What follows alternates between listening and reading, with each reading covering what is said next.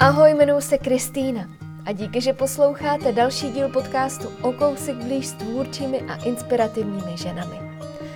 K podcastu jsem založila čtenářský klub Poblíž knihám a teď vás čeká povídání s jeho další autorkou, autorkou císaře ve světě.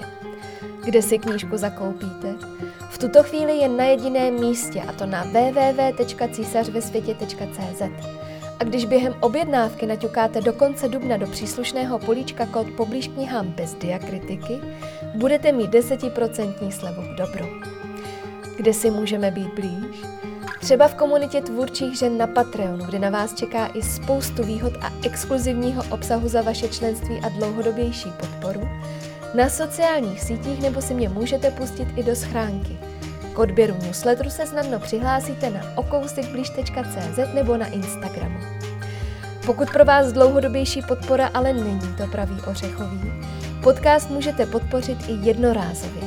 Všechny potřebné informace najdete na webu okousikblíž.cz v záložce Podporujme se. Moc vám děkuju, tady jmenovitě i v závěru. A se kterou ženou si tedy povídám tentokrát? Ta dnešní je odvážnou mámou synka s nálepkou Aspergerova syndromu, která se v posledních letech cítí mnohem svobodnější a která s oblibou říká, že když zpomalíme, dojdeme dál. Povídáme si třeba o tom, jak je trošku boj přijmout to, že nemusí být všechno naše vina. Jak měla pocit, že musí být štítem a jaké to je, když člověk jen hledá a nenachází. O bezbřehé upřímnosti, odstupu i škatulkách na perfektní děti nebo i o tom, jak se nic zásadního nestane na gauči, jak se nenechává ohnout, vždycky má něco v plánu a klidně udělá tu nejdivnější věc na světě. Tak ať se vám hezky poslouchá rozhovor s Lenkou Linhartovou, grafickou designérkou, cestovatelkou a další autorkou čtenářského klubu Poblíž knihám. Osvobozující, že? Říká, já si snad najdu práci někde v kavárně potom, abych prostě mohla být mezi lidma mm-hmm. na chvíli, třeba na dva dny v týdnu nebo tak, jen se jako vyvětrat po tady ty izolaci, že... Jakože vlastně si doplnit uh, tu, ty impulzy od těch lidí. No, no, no, no, no, nějak to dočerpat, protože to jako... Já sice jsem, jsem to, jsem na volné noze a pracovala jsem často z domu, ale nemusela jsem, že mohla jsem jako jít jinám nebo tak. A teď ještě se mi jako pokazil jeden počítač, takže jsem fakt jako doma doma na tom stolním, takže už se nedá vůbec nic. A... Já si myslím, že pak budeme třeba... A mě už i ty procházky štvou prostě. Uh-huh. To je úplně neuvěřitelný, jak, jak, jak mě to prostě nasírá, že tak zase víkend a zase jdeme někam do lesa. Už nechci, mě už to nebaví. Uh-huh. Chodím každý den někam se projít, abych se nescvokla. A vlastně to ani není už... Hmm.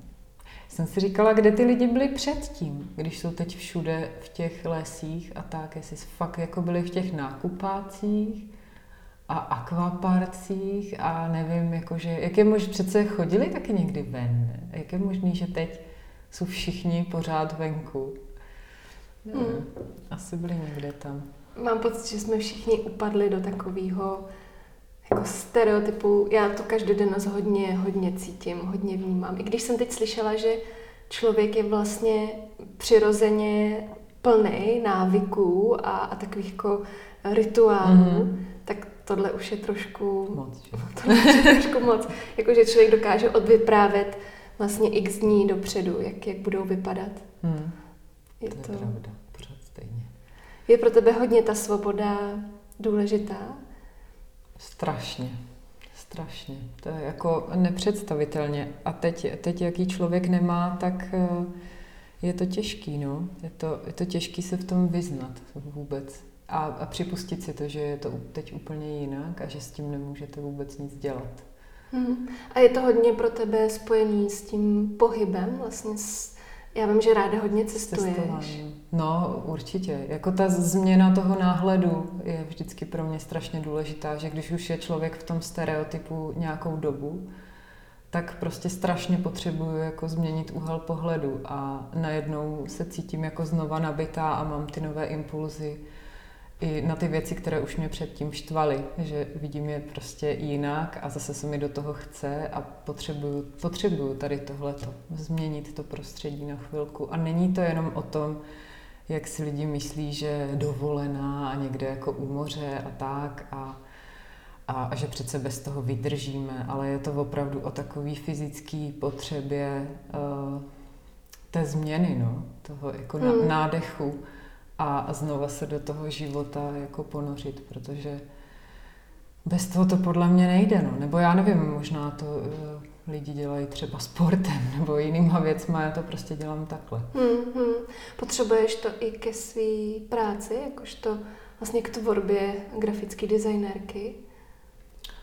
Um, možná jo, možná si fakt vyčistit takhle tu hlavu úplně od toho balastu, protože když si někde pryč na, na nějakou delší dobu a nemusíš řešit tady ty uh, každodennosti i jako pracovního typu, jestli tahle červená je dost červená a, a podobně, a řešíš jenom to, kde budeš spát, co budeš dělat a tak, tak se to strašně vyfiltruje pryč a najednou má člověk zase ten jako jasný pohled a, a možná i jako je takový pevnější v tom svém názoru, v tom, v tom sebevědomí i, i v tom, co dělá jako v té grafice. No. Hmm. Lenko, vítám tě v podcastu o kousek blíž. Mám velkou radost, že jsi druhá autorka knížky v rámci čtenářského klubu Poblíž knihám. Já mám taky radost a moc děkuji za pozvání. Ahoj. Jak se ti teď tvoří, když, nevím, jestli teda zrovna čerpáš tu inspiraci na těch cestách, ale cítíš to na sobě, že třeba to jde trochu jinak než, než kdysi? Myslím, že jsem svobodnější teďka. A nebo se ptáš na, na koronu, na situaci? Myslím jako vůbec vlastně chuť tvořit, chuť něco dělat, chuť um, kreativně vlastně fungovat. No, tak jako všeobecně, kdybychom pominuli tady tu současnou situaci, tak se cítím fakt jako sebevědomějc a svobodnějc, že už mi tolik nezáleží na tom názoru jako jiných a když jsem předtím pracovala v různých grafických studiích a tak, tak jsem často úplně ztrácela svůj názor, že mm-hmm. mi hrozně jako záleželo jenom na tom, co na to řekne šéf a, a snažila jsem se pořád dívat na ty věci jeho očima a najednou jsem zjistila, že vlastně ani nevím, jestli se mi ta věc líbí nebo ne. Mm-hmm. A že to je strašně špatně, že jenom přemýšlím nad tím, jako, jak by to udělal on a jak to, jak to prostě udělat líp.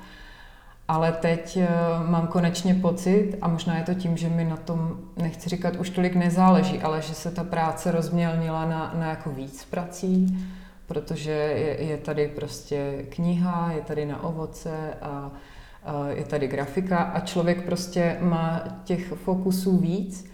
A najednou to není tak strašně důležité, jestli je ta červená dost červená a prostě uh, to tak jako dokážu už vidět s odstupem a, a ne jako, jako, že na tom stojí svět. No. Mm, mm. Vrátilo se ti tam to, že ty sama vlastně vidíš, že to je dobrý, když něco uděláš?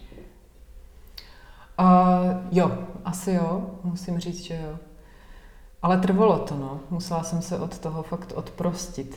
Od, uh, od těch lidí a od toho světa, který strašně jako hodnotí pořád a je, je kritický, že je to, je to jako těžký v tom designu. A, a trošku si udělat ten krok stranou a nemyslet tak na to prostě Eh, aby byl člověk jako vyhrál nějaký soutěže a někde nějaký ocenění a, a byl vidět, tak eh, na to se úplně vykašlat a znovu najít radost z toho, že prostě uděláš pěknou věc a že se ti mm. líbí a že bude fajn a bude užitečná, někoho potěší, tak ale myslím, že to člověk musí fakt znova v sobě hledat, protože to, co děláme v té škole a potom v těch studiích a tak, jako na té vyšší úrovni, tak, tak tam tě to tlačí do toho světa, jakože hmm. musíš být jako best a makat a hmm. tak. tak. Hmm. To Mám jsem pocit... celkem ráda, že už jsem z toho pryč. Mám pocit, že ta radost je na tom vlastně dost zásadní. Je. Že mám pocit, že někdy ty jako všechny ty směry a školy a všechno, že ti z toho jako osekávají právě tu radost a že hmm. je pak těžký když teda konečně stojíš na těch svých nohách, si ji tam vlastně zase najít a, a vrátit si ji tam. Určitě, to máš pravdu. No. Možná i to, i to vědění o tom, jakože předtím si měla tu čistou radost a z té tvorby a říkala si, udělám to tak, tak, to bude hezký, hezký a najednou přijde škola a někdo a ten ti řekne, a tohle je špatně, tohle je špatně, to se nesmí, to je proti pravidlům a tohle je, je tak a tak a najednou si říkáš, aha, a tak co já vlastně můžu, nemůžu a tak a najednou se vytratí ta svoboda v tom v takovém tom naivním možná projevu, ale který je, je daleko čistší. No. Tak to znova na, najít nějak tu rovnováhu. Máš pro sebe třeba mm, vyloženě nějaký jako postup, jak si tam tu radost vracíš, nebo jak se vlastně vůbec uvědomuje, že ji tam máš a že, že ti zase jako někde neproklouzává mezi prsty? Hmm. To nevím, to je, eh, to je těžká otázka. Eh, možná, možná jako odstup. Fakt odstup je, je to řešení, že když, se, když si necháš den, dva a zase se k té práci vrátíš a cítíš, že otevřeš ten soubor a je to takový to, je, tak, tak to je jako správně, ale když se ti do toho nechce a mm, máš pocit, že to bude špatně a tak, tak už nejsi asi na dobré cestě, no. Hmm, hmm. Je, to, je to složitý. Hmm. Ty jsi říkala, že ti je už jedno vlastně, co si myslí ostatní. To mám pocit, že je taková trošku jako meka pro, pro všechny tvůrčí, nebo pro většinu tvůrčích žen, že tohle to vlastně jako získat. Co jsem tak jako vyčetla z toho tvého příběhu, tak mám pocit, že to je něco, co tě, co tě naučil tvůj syn. Určitě, určitě. Ale pokud to zase zasadíme zpátky do toho grafického designu, tak jako je to tak 50 na 50, nemůže ti to být úplně jedno, protože prostě pracuješ se vkusem mm, mm. někoho jiného. No. Takže je tam nějaká uh, potřeba vlastně toho, aby ten člověk byl spokojený a zároveň, abys byla spokojená ty, takže to je právě ten problém, že když děláš jako jakoukoliv práci jinou, tak uh, ji odvedeš dobře nebo špatně, ale tady v tomhletom oboru kde hmm. vkus je něco tak strašně jako pomývýho a tak eh, se to tak různě kroutí, ta realita. A, ale jako určitě jsem ušla obrovský kus cesty v tomhle eh, než se jako trápit tady těma maličkostma hmm. a vidět v tom, že, že to je jenom práce a není to, není to to zásadní. Tak v tom mi dal teda Krištof obrovskou školu. To. To jo. On je asi velký rozdíl, když člověk tvoří jako sám pro sebe a pak vlastně uh, pro ty klienty, že tam mm-hmm. člověk musí určitě na to koukat uh, trošičku jinak. Jak dlouho vlastně ti trvalo uh, přijmout to, že, že vlastně s Krištofem to bude možná uh, trošičku jinak? Uh, no, dlouho.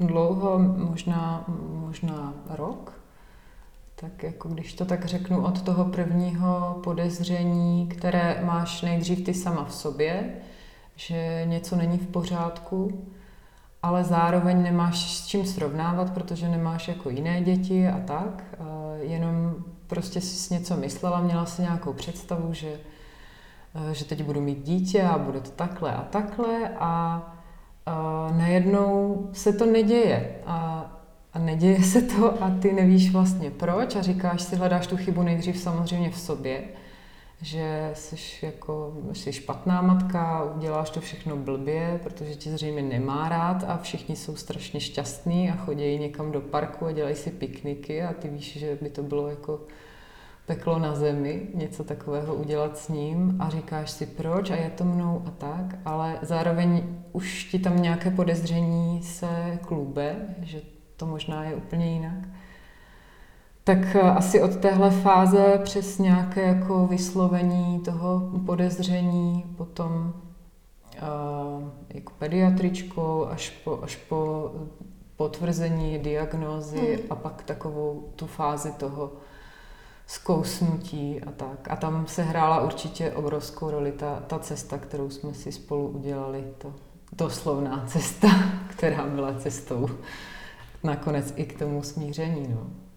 Bylo pro tebe těžký to vyslovit na hlas? Obrovsky. Obrovsky. Měla jsem uh, pocit studu, vlastně, že uh, možná i to, jak jsem chtěla být perfektní i v tom, v tom designu a tak a, a najednou jako člověk si chce mít perfektní dítě, ne, nevím, no, tak možná to máme všichni v sobě, možná ne. Ale jako nepřipouští si, že by se ho mělo týkat nějaké takové věci, jako nějaké odchylky nebo postižení a tak. To si vůbec, vůbec jsem se to nepřipouštěla. A najednou jako přiznat to někomu mm, bylo pro mě pocit i takového možná selhání nebo mm, že na tom přece jenom třeba nesu nějakou vinu a že se za to stydím a že nechci, aby ho soudili, nechci, aby mě soudili. A no, tak si člověk zaleze do takové ulitky na chvíli, mm, mm. protože uh, je, to, je to trošku boj přijmout to, že to, že to nemusí být všechno vaše vina. Mm, mm. Že se prostě věci dějou.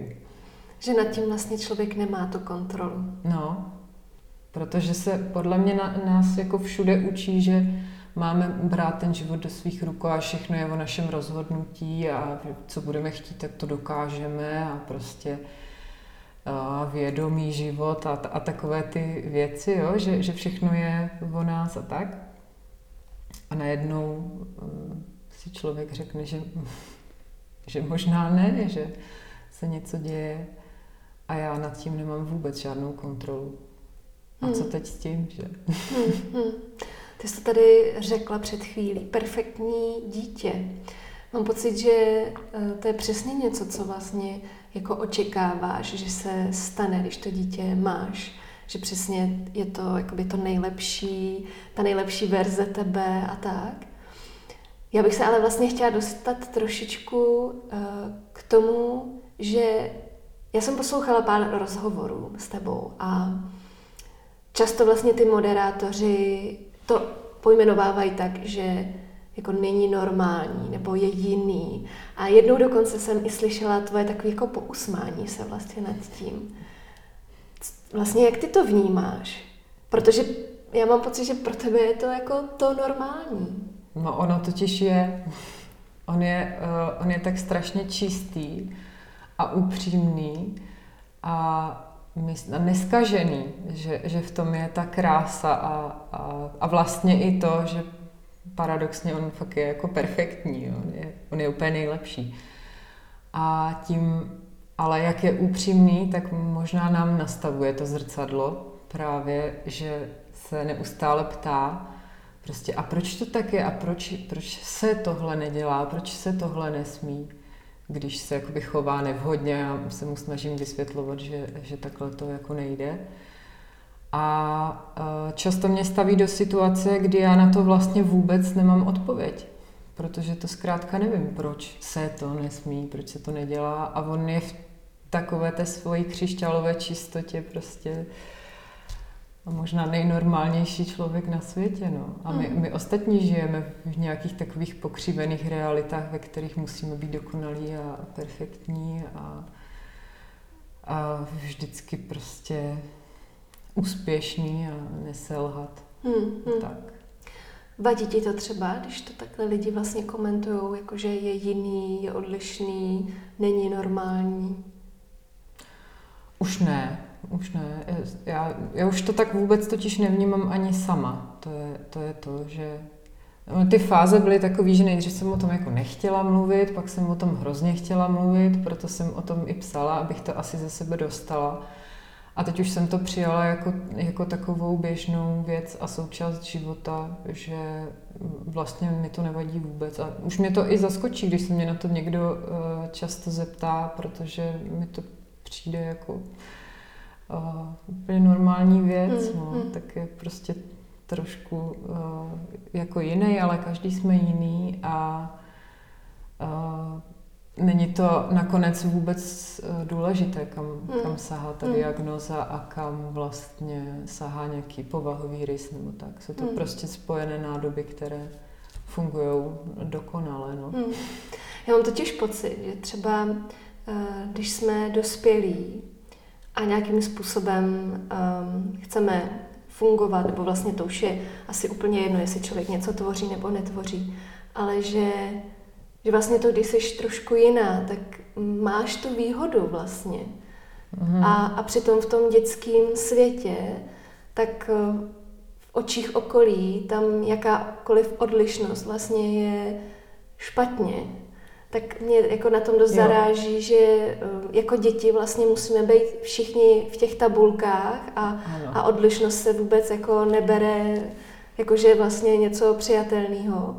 Ale zase v dospělosti nás všichni učí tohle jako ze sebe strhat a, originál a, a vyjít z té ulety. Ano, teď si to myslím úplně přesně pojmenovala a, a z toho pramení i moje jako strachy, že jediný strach, který o něj mám, je uh, tady to dětství a škola, jako uh, zvlášť ta základní a tak, protože prostě všichni víme, jaký to je zvěřinec a jak děti dokážou být zlé a, a hlavně vím, jak je strašně citlivý. A vlastně on sám nechce být jiný. On jako uh, by rád vlastně byl, zapadal, mm-hmm. takže myslím, že, že s tím může mít obrovské problémy, nevím, jak to bude, ale cítím, že, že tam jako to může být problém, ale vlastně nemám o něj strach, co se týče uh, dospělosti, vůbec žádný, protože on je tak strašně chytrý a inteligentní a má ty svoje zájmy, které jsou velmi jako vyhraněné a myslím, že přesahuje už, už teď jako většinu těch vrstevníků.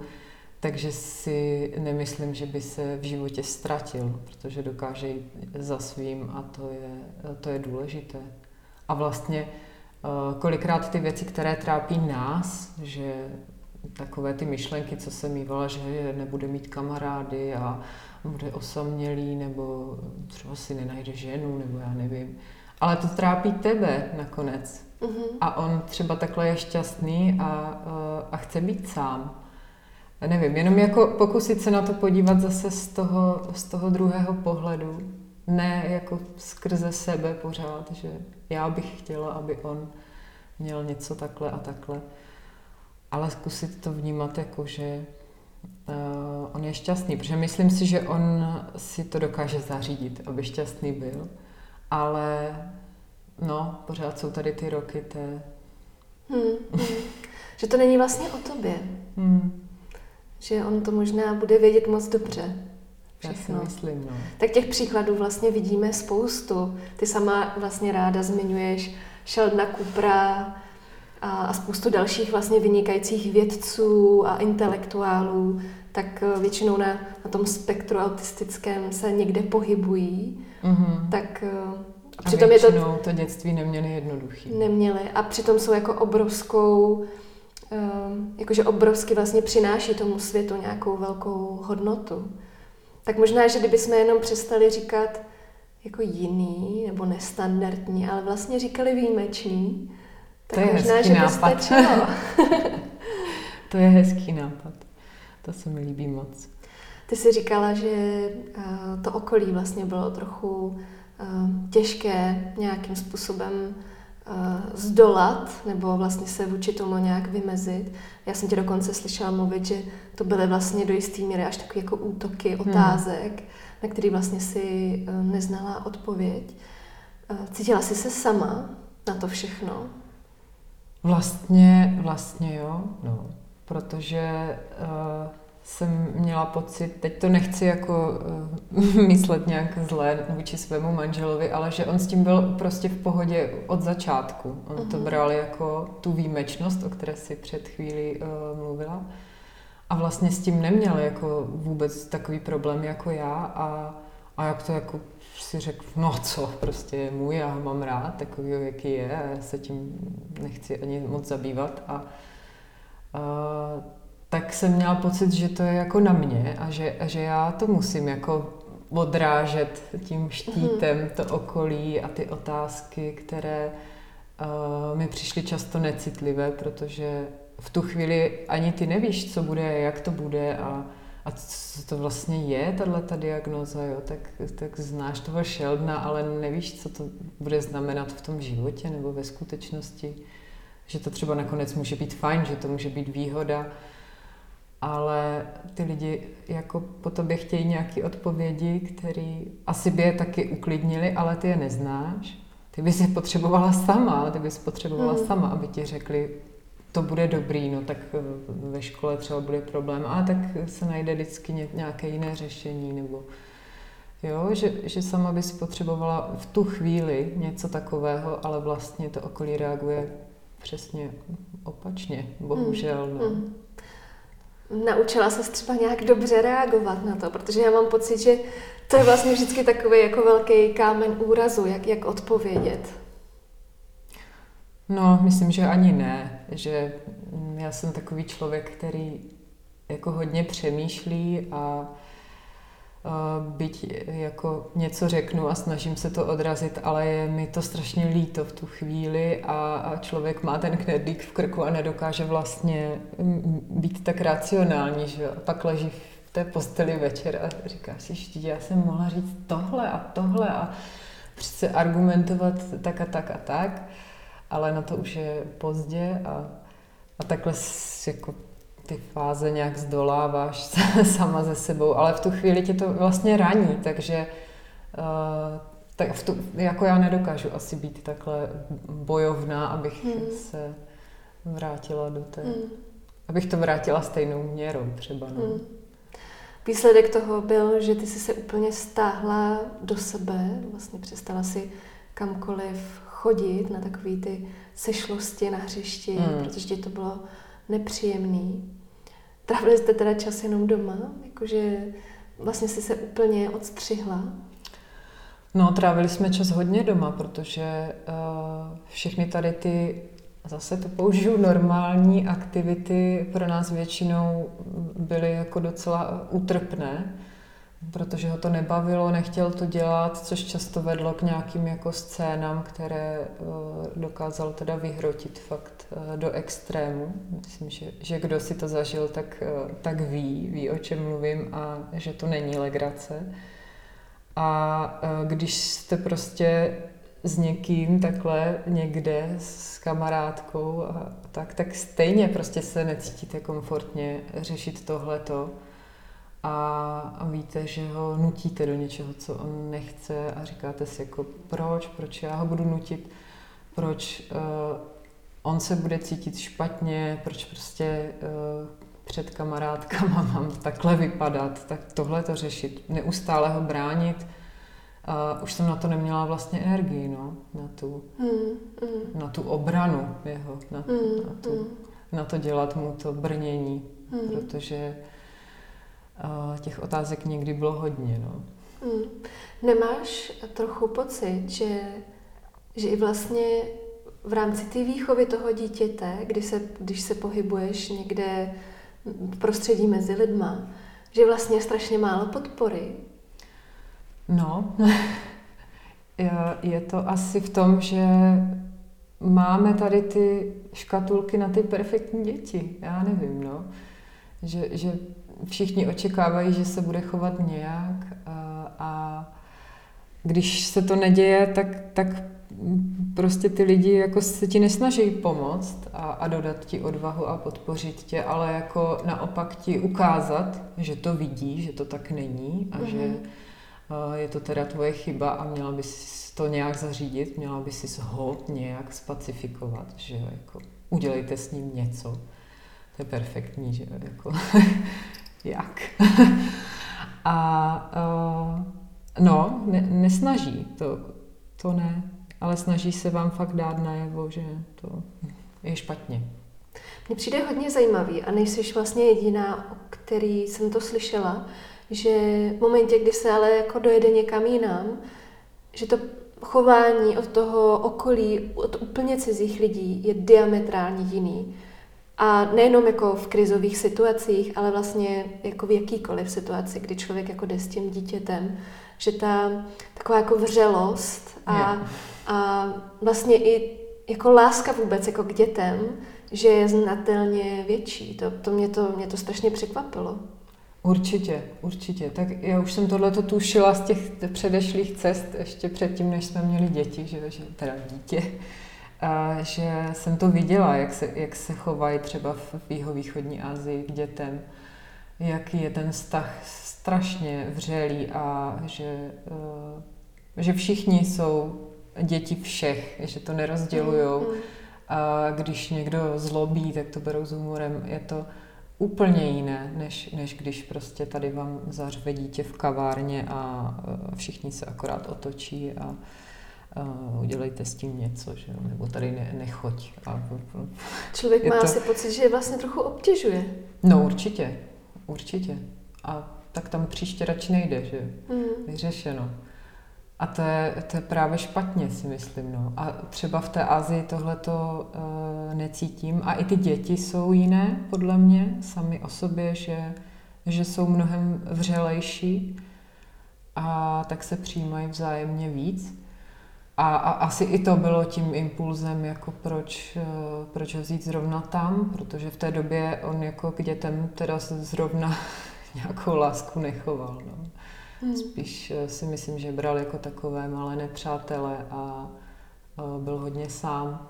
A já jsem mu chtěla ukázat, že to tak eh, nemusí být vždycky a že ta cesta se dá najít. No.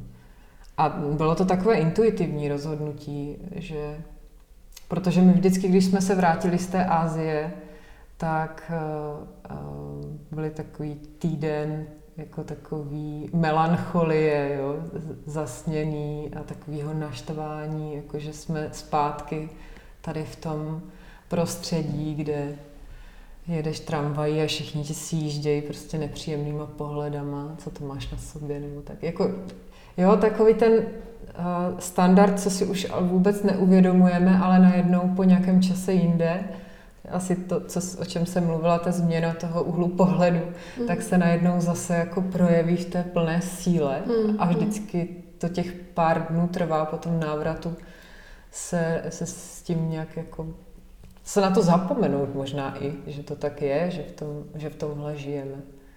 Takže uh, no, byl tam takový jako intuitivní rozhodnutí, že, že tohle by mohla být ta cesta, i jako toho vytrhnutí z té, z té naší reality a že by to třeba mohlo fungovat, no, hmm. ale byla to taková sázka hmm. nejistá.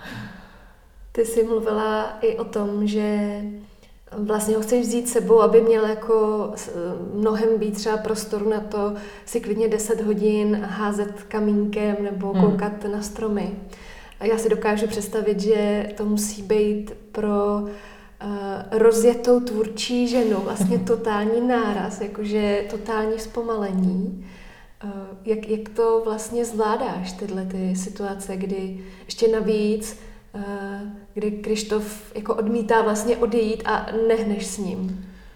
No právě, že v té každodenní realitě těžko, že to, to jako máme všichni nalajnovaný nějaký, nějaký program nebo něco a potřebuješ, aby tak věci byly a Eh, protože prostě plán, ale eh, ku podivu, když eh, se ta realita změní, tak člověk si z toho může udělat taky tu zábavu sám pro sebe a, a zpomalit.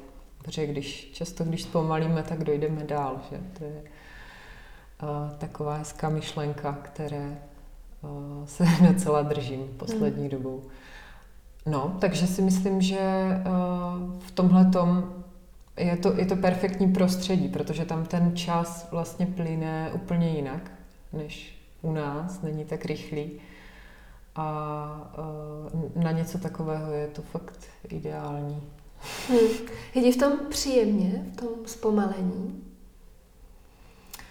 Je, ale jako nedokážu ti říct, jestli bych v tom dokázala žít natrvalo, jestli by mi zase nezačalo chybět uh, jo, po nějakém čase tady tohleto, že taková nějaká jako energie a, a tempo a něco, něco víc jako tvůrčího, protože já mám vlastně i ráda takové ty fáze, kdy se něco dodělává, odevzdává, kdy, kdy jedeš třeba nonstop a ten adrenalin tě jako drží, ale máš pocit, že fakt jako tvoříš něco a uh, Jo? Takové to, mm-hmm. něco, že něco vzniká, to vzrušení, takže asi natrvalo bych v tom nemohla žít, ale třeba se dá najít nějaký kompromis časem v tom, nevím, třeba mm. trávit, ten život nějak na půl, Hmm. tam a tady. Nevím, to je stále, stále jako myšlenka taková snová, která nevím, jestli někdy se stane, ale mm, možná to je cesta. Hmm. Hmm. Říká se, že svět autismu je svět pravidel. Podle mě to uh, musela být totální detektivní práce, kdy vy jste se snažili vlastně naplnit ty potřeby, ať už to byl jiný druh talířku, nebo uh, někde ohrnutý nějaký růžek nebo něco. Uh, co vám třeba pomáhalo uh, to prostě nevzdat, protože to musely být neskutečně krizové situace. No, to byly.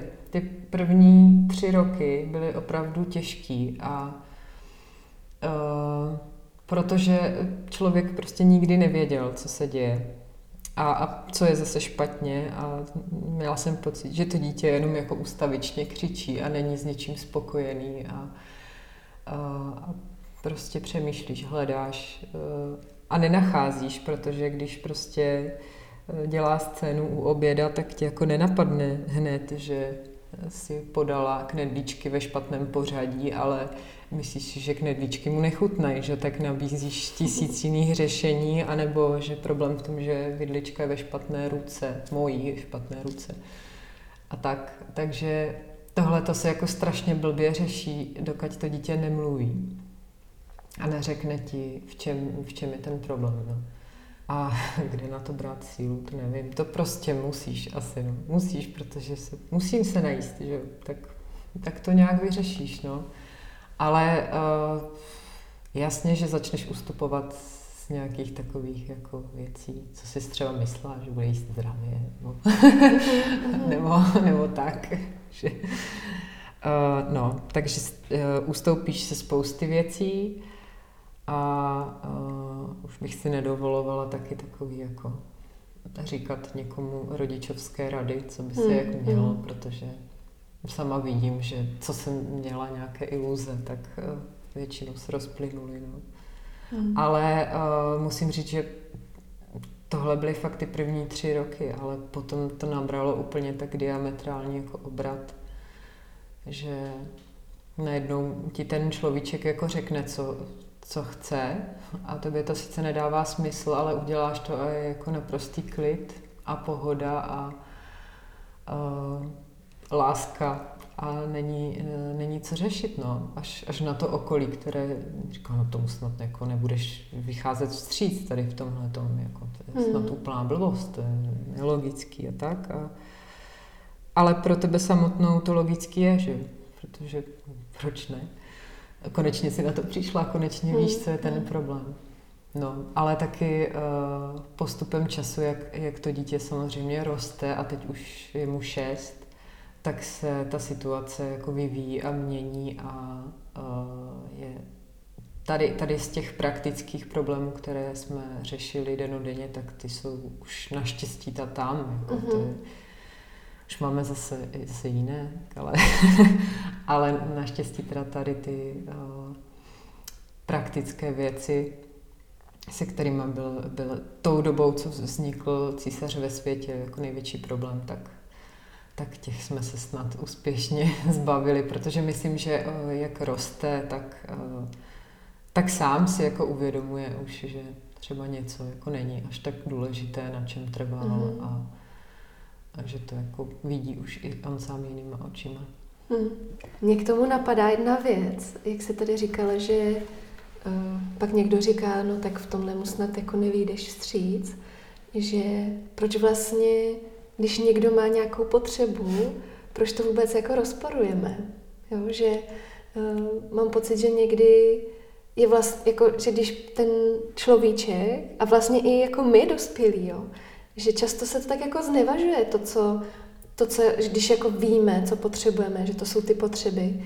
Já třeba jsem z té knížky vlastně hodně cítila, že to je taková právě jako cesta k tomu respektu. To prostě, to, to je úplně jedno, jestli tomu rozumíme nebo ne. Právě. Nakonec to, ano, nakonec to je cesta k respektu a k té asi nejzákladnější myšlence, že jako nesoudit a nemít ty zbytečné nároky a předsudky a jenom jako mít ho rád a neprojektovat si do toho sebe pořád, jako tu, tu svou představu ideální, mm. ale prostě ho mít rád a pokusit se těch, těch eh, předsudků zbavit nebo těch svých očekávání nenaplněných. A já vím, že je to těžké. A já to fakt vím, není to vůbec lehké odhodit stranou a říct si, no tak to takhle prostě nebude. Ale, ale co? Ale nakonec, když, když k tomuhle bodu se člověk dobere, tak, eh, tak jako není vůbec žádný problém. Vůbec žádný. No. A nevím, proč to, eh, proč to tak máme, proč to má to okolí, proč jsem to měla já, nebo... Ale uh, nevím, nevím, vlastně na to, uh, vlastně na to nemám odpověď. No. Já mám pocit, že to je kvůli tomu, že, um, že vlastně jako neslyšíme ty děti. Jo, že, že vlastně přesně tam myslíme hodně na sebe a, mm. a vlastně vnímáme to z té naší perspektivy a, a je nám tak trošku jedno, uh, co, co si myslí nebo co, co by chtěli. Vždycky je to takový, jak to, ale prosím tě, no, no. já jsem dospělá, já to vím jako a nebo, a nebo je to, že bereme jako děti, že, že ne, jako že to definice toho dítěte v té společnosti taková, mm-hmm. že to je mhm. někdo, kdo ještě neví, kdo by měl být vychovávaný námi, ale že kdyby jsme se ty děti možná pokusili brát jako malé dospělé se svým vlastním názorem a respektovat ho, tak, eh, tak je to možná úplně jiné, ta situace. No? Mm-hmm. Možná to je v tom, že máme pocit, že jako musíme vychovávat nebo... Mm. Ale, ale jak, že když oni to vidí o, úplně jinak. No. A pak ještě bojovat s okolím, které to vidí zase úplně jinak. Mm-hmm na to, s nějakýma systémama potom mm, společenskýma nebo normama a tak, tak to, to možná ještě bude zajímavé, ale možná ne. Hmm, hmm. Uvidíme. Knížka má takovou hezkou předmluvu, která se jmenuje Předvýmluva. Je tam spoustu moc hezkých myšlenek a ty tam píšeš o tom, že Krištof tě vlastně ze začátku vůbec žádným způsobem neprojevoval lásku, že tě nepohladil, nedal pusinku, že prostě tam bylo úplně uh, nulový kontakt. Hmm. Uh, bylo to pro tebe těžký? Strašně. Strašně, no. Já... Mm, uh, to, to jsou prostě situace, které se hrozně, hrozně špatně popisují a já nevím, asi to zase naráží na ty představy mateřský, že to nějak jako přijde, bude, jak ti to všichni říkají, že, že nebojte se, to se dostaví a až tohle, až tohle, až se stane tohle a ono se to furt neděje, tak uh, jako člověk se cítí strašně sám a opuštěný a zrazený možná a zase si to jako stahuje na sebe pak, že, že to musí být jako mnou a co je špatně a co bylo špatně. A přece ostatní to mají jinak a, a nesnaží se v tom jako vidět, že to je jenom jako jeho cesta nebo mm, nějaké vzájemné jako pochopení a možná i respekt, ale jako hledej v tom respekt, no, když máš malý miminko, které tě jako tak nějak fyzicky odmítá, mm-hmm. tak je to asi těžké, no. Teď už, teď už je to úplně jiné, když mi prostě říká věci, které taky jako jsou někdy příjemné, že jo, že když s ním budu mluvit takhle, tak eh, on si přeje jinou maminku z úplně jiné Prahy, která prostě uh, bude mluvit úplně jinak než já a že uh, jestli mu dám teď pusu, tak si ji samozřejmě utře a, a takové věci. Tak je to takový jako vtipný, ale vlastně se vás to taky jako pořád dotýká, že nebo že už na mě nevypotřebuje ani jedinou slzu, protože uh, si je šetří na důležitější věci, než jsem já.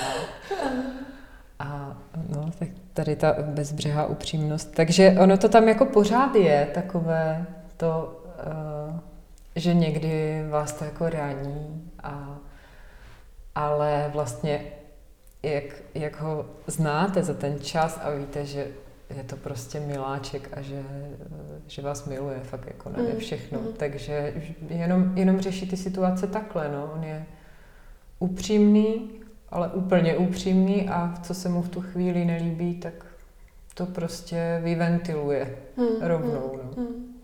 Měla jsi třeba v začátcích uh, trochu problém se udržet zamilovaná? Do něj? Do něj. Protože to jsou vlastně takové ty věci, které se hodně řeší. Já vím, že spoustu mých kamarádek mi třeba říkají, že to přišlo hned od toho prvního pohledu. Některé vypráví o tom, že to třeba přišlo až během toho šesti nedělí. No já přemýšlím, jestli jsem vůbec byla zamilovaná eh, do toho miminka, které, nevím, no, já si, člověk se to tak stydí říct, že, ale Uh, asi nebudu jediná, kdo, kdo takhle ten první třeba půl rok jako uh, No, byla jsem z toho frustrovaná, jako strašně a říkala jsem si, možná jsem to až tak násilně čekala, kdy to jako přijde, kdy to, kdy to mhm. teda jako do prčic přijde. To, ta láska nebeská, prostě bezmezná a, a ono nic, že jo. Tak si to pak člověk nějak vybíjel jinak a já si myslím, že, že u mě to přišlo až, až fakt, když jsem v něm začala vidět tu osobnost, která, mm-hmm. která se tak jako vylupovala, ale skrze všechny ty, ty scény v tom, v tom období, kdy, kdy nemluvil, což, což byl takový jako druhý porod teď, teď zpětně. A, a až, až se z toho jako vyloupla ta nádherná osoba, kterou teďka jako opravdu, do které jsem zamilovaná úplně, no, úplně nade všechno, nechci se rozbrečet. Ale je to tak, no. Byla to taková prostě cesta uh, ještě další, kterou jsem nečekala. Já jsem si prostě myslela, že, že porodím dítě a a bude to tady a teď si sepnou všechny ty hormony a bude to jako perfektní. A pak mě strašně vykolejilo, že, že nebylo, no. Ale tak to přišlo třeba za tři roky, no. Ale hmm. přišlo. Hmm. Ty jsi mluvila o frustraci. Dařilo se ti to nějakým způsobem teda za sebe dostávat? Chůzí. Chodila jsem asi 10 kilometrů denně eh, s kočárkem každý den až jsem se, nebo i víc, až jsem se vyčerpala vždycky natolik, že uh, už jsem neměla sílu nad tím přemýšlet. No. To bylo nejsnažší. Než... Unik. Unik. Hmm. Tak, no. Asi jsem ne, nebyla jsem mm, přesvědčená, že eh, bych si měla najít nějakého psychologa nebo tak. Pořád jsem asi věřila, že to je nějaká fáze jako běžná, poporodní třeba deprese nebo nevím, něco, co se možná děje, ale pořád se to překoná. Takže spíš unik, než uh, postavit se tomu čelem. A možná, že to první postavení se čelem byla fakt až ta cesta uh, do, té, do té Asie, kdy už ten únik jako by nebyl možný, kdy už jako ta víra v to, že uh, to je třeba fakt nějaké blbé období a, um, a že to skončí a že, že něco něco, jak ti spousta lidí se snažila pomoct a dávala ti tady ty plané naděje nebo výmluvy, ale najednou si zjistila, že ne, že to teda asi bude trochu jinak, než si smyslela a že už není správně Eh, od toho unikat, ale naopak eh, se tomu postavit. A vlastně to bylo pro mě i jako strašidelné, protože eh, já jsem jako do té doby i tak trochu utíkala od něj, jo. Když, když měl nějaké takové svoje dny, tak já jsem prostě chodila do práce, sice jenom dvakrát v týdnu, ale od jeho půl roku, protože jsem prostě cítila potřebu jako odejít no, a mhm. vrátit se. Samozřejmě potom mm-hmm. to bylo jako hrozně fajn se vrátit, ale uh, cítila jsem, že, že chci odejít a každé odejítí mi udělalo hrozně dobře. Takže najednou to, co jsem si sama na sebe vymyslela, že, že s ním budu jako měsíc sama v kuse, což znamená, že si jako nedojdu ani na hodinku projít jako někam, nebo mě nikdo nevystřídá, tak vlastně bylo i, i strašidelné, no, že, že to si tak člověk jako vymyslí a pak, uh, že když ty letenky koupí, tak si uvědomí, že pane bože, co budu dělat. Já jsem se všimla, že spoustu lidí se tě ptá, uh, jestli se vlastně jako necítila, že to je nezodpovědný. Ale mě k tomu napadá, že jako často máme pocit, že v momentě, kdy se žena stane matkou, že jí skončil život a že vlastně už nemůže vůbec nic takového jako podnikat. I proto jsem to napsala potom, protože eh, jsem strašně chtěla ukázat eh, dalším lidem, teda ženám hlavně, že, že to prostě není pravda, že se změní se ta realita samozřejmě. A, a bude to jinak. A už, už nebudeme třeba cestovat tak, jak jsme byli zvyklí, nebo vůbec nic nebude tak, ale bude to, ale bude to a prostě eh, je to na nás, je to pořád na nás a nenechat se uh, ohnout tady těma mm, myšlenkama, které na vás útočí ze všech stran, že tak jakože tak teď, teď dělej tohleto, dokať nebudeš mít tu rodinu, že protože pak už to nepůjde pak už budeš zřejmě jenom jako vyšívat a, a vařit. A vařit, ano. že je to, je to vlastně strašně jako očistné si, si uvědomit, že to není pravda, že já mám dítě, ale můžu s ním třeba taky někam jet. Proč ne? Jenom proto zase, že se to nedělá, že je moc malé, že, že, si, že si to třeba nebude pamatovat. Že? Takový argument, který mě vždycky zvedá ze židle. Hmm. Jakože, proč by si to měl pamatovat? proč? Víš, jakože proč by si měl pamatovat nějaký kostel nebo nějaký prales hmm. nebo, hmm. Eh, nebo něco? Proč s ním jdeš tak daleko, když si to nebude pamatovat? Teď přece o tom to není, je to jako o budování nějakého eh, vztahu a eh, když ty jsi tam šťastná, tak jako si i v tom vztahu k němu úplně se chováš jinak a, a najednou on to cítí, začnou se dít ty, ty zázraky, ty, ty zpětné vazby a, a vezme si z toho hrozně moc a je, je přece úplně jedno, jestli si to bude nebo nebude pamatovat, ale to, že, že se tam jako formuje nějaká osobnost a nějaký vztah a to prostě k tomu přispívá ta změna té, hmm. té reality hmm. a toho prostředí, to je podle mě jako nesporné, to se nestane na tom gauči. Jo? A, a tyto argumenty mě, mě jako docela... Hmm. Potřebovala jsi třeba dokázat, že to vlastně vůbec zvládneš, něco takového? Jo, to asi taky. No, to asi taky, že měla jsem to i, i, i sama jako nastavené takové takové žebříčky toho, že, uh, že chci, si, chci si prostě dokázat, že to, že to zvládnu, že nejsem jedna z těch, co teď bude do, do 18 jeho prostě tady někde v penzionku jako na, na Šumavě. Tím se nechci jako vymezovat vůči tady tomu. Je to, každý způsob cestování je, je super, ale Mm, vadilo mi, že mi to prostě nutí, ta mm, společnost mm, a že nerespektuje ty moje mm. no, představy. Pocit, že uh, to nutí společnost v jakýkoliv vlastně situaci, že ty děti můžou zapadat i do té tabulky a ještě mm. navíc, mm. když pak jako nezapadají, takže to už teprve vlastně ten, ten pohled je uh, jako totálně ohnutý a to už teprve vlastně člověk má trávit ten život na té Šumavě. To je pravda. A ono naopak to může být vlastně přesně naopak. Když pojedeš někam úplně jinam a vystavíš ho tomu světu, tak se pak můžou dít i uh, situace, které tě totálně překvapí. No.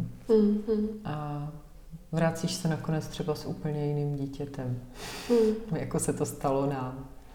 Ale zase, jak říkám, je, je těžké jako v tom teďka zpětně zhodnotit, co, co byl vliv toho třeba okolí jakoby eh, té Ázie a, a toho jiného pojetí tam života nebo uh, té změny ve mně, toho, toho vnitřního přijetí. Asi jako všechno dohromady, nebo těžko se to dá zpětně zhodnotit, co bylo to, to nejvíc, co, co, co se vlastně stalo tím zlomovým bodem. Mm-hmm. Cestuješ sama, vydáváš si knížky sama, to vypadá, že nerada vlastně děláš věci, kdy, jako že, ti, že by ti vlastně někdo měl říkat, kam máš jezdit, nebo co máš, jak má ta obálka vypadat. To je pravda, no, to nechci, aby mi někdo říkal, kam mám jezdit. Uh, jo, je to, uh, asi, asi mám tu, tu duši takhle nastavenou nějak. A jak jsem byla taky vychovávaná v tom, že musím zapadat a hlavně, jako, aby si sousedi neřekli něco špatného, tak uh, se mi to hrozně špatně hledalo sama v sobě, tady tu, že vůbec tady tu vlastnost mám a pak tu odvahu na to ji, ji nějak použít, když to řeknu takhle. A, a určitě mi v tom strašně pomohl můj manžel, který je uh, jako hodně svobodný a říká, co chce a dělá, co chce a neřeší to dál, jenom ví, že to jako chce říct a mě to vždycky hrozně fascinovalo na něm, jako, jak může, teď přece, co tamto a co tamto a, a tak. A, a myslím, že za ty léta vedle něj jsem taky získala takovou školu tady toho, že to je prostě nakonec úplně fuk. A, a i to, že mi tu svobodu jako dává tady v tom, že, že mu to nevadí, že asi si dovedu představit jiné otce, který by třeba panikařili, kdyby sebrala mm-hmm. tříletý dítě a jela s ním s batohem bez plánu někam eh, na druhý konec světa, nebo eh, jela sama někam na 14 dnů, nechala tady dítě, tak eh, že by asi nebyli úplně šťastný. Mm. Tak v tomto asi mu patří velký dík. Já jsem tu knížku přečetla jedním dechem. Já jsem se do ní ponořila a vůbec mě nechtěla pustit. Bylo to nesmírně čtivě napsaný. Napsala jsi někdy předtím něco, nebo je to vlastně úplně první tvůj další text? No, první. Vlastně ne. Ale vždycky jsem někde cítila, že mě to baví, to psaní. Mm. A uh, psala jsem si takové jako útržky z těch cest, jako deníčky nebo tak, ale prostě jenom rukou do nějakých uh, sešitků a většinou jsem přestala třetí den, protože jsem neměla tu disciplínu mm. na, to, na to to udržet a tak. Ale tady, tady možná i, jak jsem tam byla sama a potřebovala jsem ze sebe některé ty věci dostat, tak jsem si psala trochu víc a i, i proto, že jsem to chtěla třeba uh, jak pak uh, říct doma, že to, tohle byla zábavná historka vlastně, tak si to člověk napíše. A pak, jak se lidi začali tak jako hodně ptát na tu cestu, protože jim to přišlo prostě divný, proč jsem to udělala a uh, proč, proč jsem udělala tu nej, nejdivnější věc pro dítě, který je zvyklý na, na pravidla a systém a stejný prostředí, tak uh, tak pořád se ptali proč a proč a mě napadlo, že bych to vlastně mohla mm, nějak celé zpracovat, no? že ten deníček existuje a je ku podivu obsáhlejší než jindy a že jsou i obrázky a že možná bych mohla tímto i nějak těm dětem pomoct a těm hmm. rodičům hmm. pomoct, který jsou ve stejné situaci třeba jako já před těmi lety, kdy si mysleli, že za všechno můžou a stydějí se a myslí si, že to je konec světa, tak, tak říct, že že ne, a že v tom nejsou sami a můžou A že ten, na ten konec snít. světa klidně můžou jet. Jo, klidně, klidně. A že se třeba ještě může cestou stát nějaký zázrak. Samozřejmě to nemusí být eh, pravidlo a není to cesta pro každého. Ale uh, nakonec to bylo i osvobozující se takhle jako vypsat a, a jako určitě jsem bojovala s nějakým pocitem, že, mm, jestli mu tím neublížím do budoucna nebo eh, i teď, že, že o tom mluvím takhle otevřeně. Ale eh, když ta knížka existovala jenom jako v pěti nějakých maketách a dávala jsem to lidem číst, tak jsem vypozorovala, že k němu mění chování, mm-hmm. že najednou si to celé prostě položili do takového kontextu a zasadili si ty situace prostě eh, do nějaké časové osy a že přestali prostě tlačit s některýma věcma, až se to jako ohromně pročistilo, ten vzduch tak jsem si řekla, že to asi bude správná cesta a že, že jako jasně člověk se snaží ty děti chránit třeba před tady tím, ale, ale na druhou stranu my musíme taky žít jako mm, mm. s něma a, a, myslím, že máme taky jako nějaké právo se nějak eh, vypsat, vypovídat a, a že mu to konec konců jako strašně pomohlo. No. Samozřejmě jsem nervózní z toho, až si to jednou přečte a jo, až bude třeba dospělej a co mi na to asi tak řekne, co jsem tam napsala. Ale na druhou stranu prostě takhle věci byly. No. Myslím, že ti řekne vlastně to, co si opravdu bude myslet. A, jo, to jo. a to si myslím, že je jako obrovsky osvěžující, protože mám pocit, že někdy zbytečně hrajeme uh, takový jako hry, kdy ty věci nechceme říct úplně mm. na rovinu, tak nakonec Krištofem to musí vlastně být strašně hezky přímočarý všechno. To jo. to je opravdu přímočaré, no. Uh, tím si můžu být stoprocentně jistá, že mi řekne, co si myslí. To je, to je na něm hezké, že ale někdy, někdy vás to pak zase zasáhne, zasáhne že ačkoliv prostě stejně víte, že ty lidi lžou, že, že ty, co vám mažou med kolem huby, že, že to nebude asi úplně taková čistá pravda, pravdoucí, ale uh, no, a, ale hmm. mi, to, mi to... Jak se ti vlastně dařilo kombinovat uh, to, že vlastně pracuješ, píšeš knížku, taková ta klasická otázka vlastně, jak se ti zvládá skloubit mateřství a, a práce. No a právě, že se mi to úplně nedařilo. Měli jsme i určité potíže ve školce a tak, díky kterým mi vznikaly eh, doma takové okna dvouhodinové a podobně, kdy jsem jako Eh, najednou měla čas, ale nemohla jsem pracovat, protože práce jsem měla jinde a podobně, eh, ze kterých jsem byla nejdřív hrozně vystresovaná, hrozně jsem si přála, ať už je to za náma, ať už jsem zase funkční, můžu si plánovat čas, jak chci, ale čím víc jsem se snažila, aby, to, eh, aby se to vyřešilo, aby všechno bylo v pořádku, tak tím méně to šlo.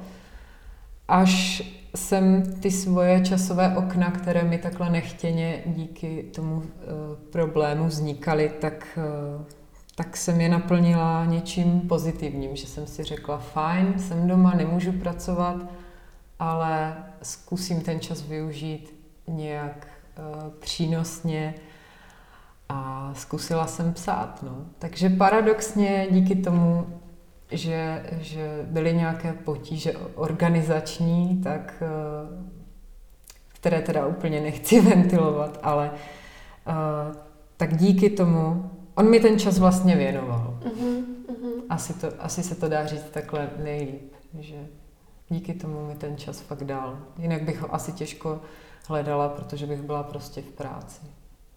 Ale protože mě potřeboval i jindy, tak eh, tak jsem to vyplňovala takhle. Ta, ta knížka je vlastně každým coulem tvoje. Ty si, kromě toho, že jsi ji napsala, tak uh, si ji pořídila i ilustrace, celou si ji vlastně navrhla. Nebyla to vlastně jako velká nálož uh, si to takhle jako dát dokupy celý sama? No, byla, ale ono mi to trvalo vlastně docela dlouho, takže se to fakt eh, rozložilo do takových uh, časových okýnek a nakonec Nakonec tady ta, ta tvorba na tom nebyla ten největší penzum práce. To nejhorší bylo to jako uvést potom do života. Že, mm-hmm. že ten, eh, třeba udělat ten hit hit a, a, a nějakou kampaň nebo tak, tak to bylo něco, co jsem si vůbec neuměla představit a co mě vlastně strašně překvapilo, jak je to náročný časově a, a vůbec jako psychicky to, to nějak zvládnout. Takže tam, tam to bylo už potom mnohem mm. horší. Bych řekla, že napsat nebo vytvořit tu knihu bylo tak jako 20% možná té celkové práce, než potom to, to kolem, že, mm. než, než to prostě vydat. No.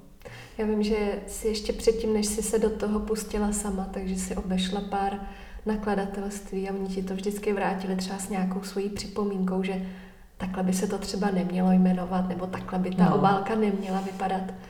Vůbec si neměla chuť ustoupit ze svých požadavků.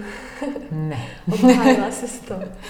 Neměla, protože jsem si říkala, že už tolik let prostě dělám v grafickém designu a, a navrhuju lidem hezké věci nebo chci, aby byly hezké a tak, taky se snažím neustupovat a prostě dělám pro druhé všechno to, aby to bylo perfektní a pak mám u svojí věci, která je jako nebetyčně moje, celá od A až do Z, tak pak mám u ní ustoupit v, tak, v takových jako e, základech když někdo prostě řekl, no tak fajn, ale ilustruje to někdo jiný, nebo to bude černobílé, jo, tak říká prostě ne, to, to nejde. Já nemůžu jako na jednu stranu si hrát na to, že jsem nějaký designer a pak ustoupit u sebe úplně ve všem a zvlášť, protože ta věc byla tak strašně osobní, eh, že to byl fakt jako deníček z té cesty a takové jako i ty myšlenky byly hodně osobní, tak o to, o to víc jsem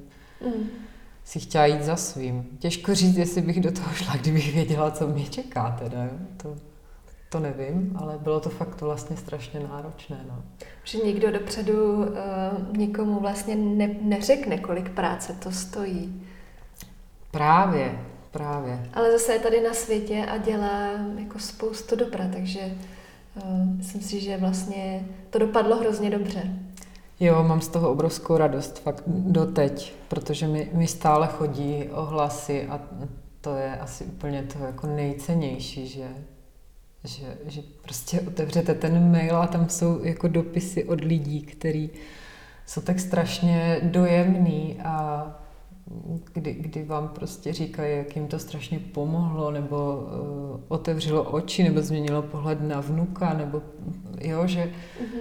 je, to, je to pro mě strašně, strašně cené a je to obrovská uh, satisfakce za, za tu práci, která s tím jako samozřejmě byla, no, protože vydávat si něco sám není úplně nejsnadnější cesta. Mm-hmm. Já teda, co si na té knižce hodně vážím a a úplně mě to, vlastně se mi to hodně na tom líbí, eh, je to, že i přesto, že je vlastně poměrně úzká, eh, tak to by se tam podařilo nadspat vlastně strašně moc jako důležitých nějakých myšlenek nebo, nebo takových jako silných věcí. Ono se to hrozně špatně popisuje, ale já jsem někdy jenom po pár větách jako přesně chápala, co tím třeba chceš říct. Je to hezký. Mm, hodně si třeba škrtala, nebo, nebo máš tenhle ten styl, že jsi taková jako stručná, ale vlastně přímá? Neškrtala jsem vlastně ani, když tak nad tím přemýšlím. Jakože měla jsem uh, redaktorku nebo um, korektorku. Korekt, redaktorku i korektorku, se kterou jsem řešila Tímto děkuji Elišce, se, které, se kterou jsem řešila nějaké takovéhle věci, jako mm, stylistické, nebo prostě, že mi řekla o tomhle, tady nemůžeš psát, protože tady jsi to ještě nezmínila a tak, tak to, tak to byly ale takové praktické věci, ve kterých měla jako pravdu, protože to člověk nevidí, když je v tom ponořený. Ale, ale vlastně jako tam to tak, tak nějak jako celé prostě padlo na ten papír a nějaké extra změny se nedělaly. Hmm, hmm. Já když teď tady na ní koukám, tak vidím tu cestu. Teď se moc cestovat nedá. A ty si někde říkala, že v momentě, kdy nemůžeš nic plánovat, tak jsi protivná. To je pravda. tak jak to teď zvládáš? A, a máš něco v plánu? Uh, vždycky mám něco v plánu.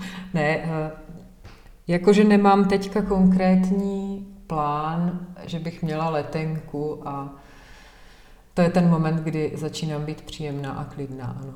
Když už mám letenku, byť je třeba eh, na půl roku dopředu nebo tak. Tak to teď teda bohužel nemám, a, uh, ale asi teď jsem ještě saturovaná, no. Přiznám se, byla jsem na Zanzibaru. Tak. a, ale prostě myslím si, že zodpovědné cestování uh, s dodržením všech testů a karantény prostě um, daleko méně rizikové, než tady nějaké tajné party v garážích a tak. tak mm, Tím to asi bych to. Takže teď jsem, teď jsem vlastně taková jako docela spokojená a co bude v létě, tak to úplně nevím. No. Bojím se, že uh, nebude nic bez očkování a uh, jestli si dokážeme udělat nějakou cestu tady dokola hranic, tak to, to nevím. No. Měla jsem obrovské plány uh, s Krištofem. Chtěla jsem ještě, než začne chodit do školy, tak jsem chtěla uh, s ním podniknout ještě větší cestu, delší a třeba o tom zase napsat třeba i ten, že by i ten rozdíl těch tří let mm-hmm. a toho, že mm-hmm. už jako přemýšlí sám, uh, mohl být zajímavý, ten, ten skok. Uh, takže to, to byly plány, tak plány víme, co, co se s nima mm-hmm. teďka stalo a jak to bude dál, tak mm. těžko říct, no. Ale mm, až to půjde, tak to hned udělám. Čím je vlastně největší rozdíl mezi tříletým a šestiletým Krištofem? Um, šestiletý Krištof je skvělý párťák. Je, už to není dítě, které... Um, zkrátka je to malý dospělý, no. Že rovnocený, rovnocený partner, se kterým můžu úplně normálně mluvit a a možná, že jsem ale mohla i předtím, akorát jsem to nevěděla.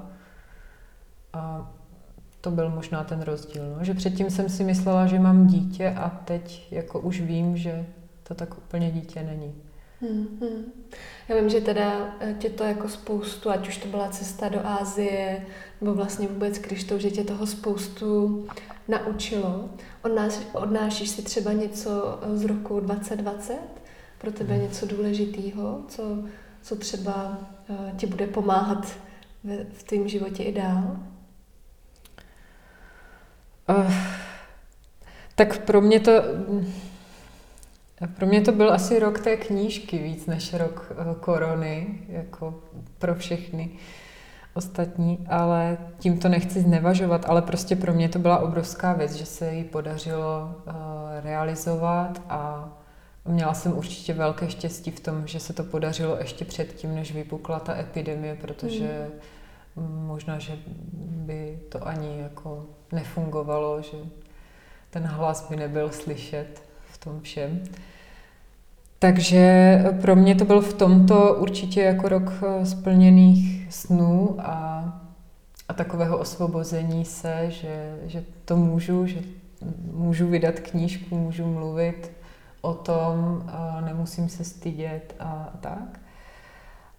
Ale zase, zase to prostředí, ve kterém se to potom všechno dělo, tak, tak to mě samozřejmě mrzelo, že, že na, na to se začali nabalovat na tu knihu spousty zajímavých projektů, které se měly realizovat, různé potom přednášky a, a workshopy a nevím co všechno a to všechno padlo díky tomu. Takže zůstala i taková frustrace, jak, jak to mohlo být, kdyby, mm. jak, jak by se ten projekt, co by se všechno mohlo jako stát, kdyby eh, nebylo tohodle. No. Tak je to takové hořko-sladké, že z jedné strany velká radost, z toho, že člověk něco dokázal a, z druhé strany takový smutek z toho, co se, co se děje a co, co všechno ta doba přinesla. No. Hmm. A, a samozřejmě to, že to cestování je, jaké je, tak a že, že i ten sen o té třeba druhé velké cestě předškolní a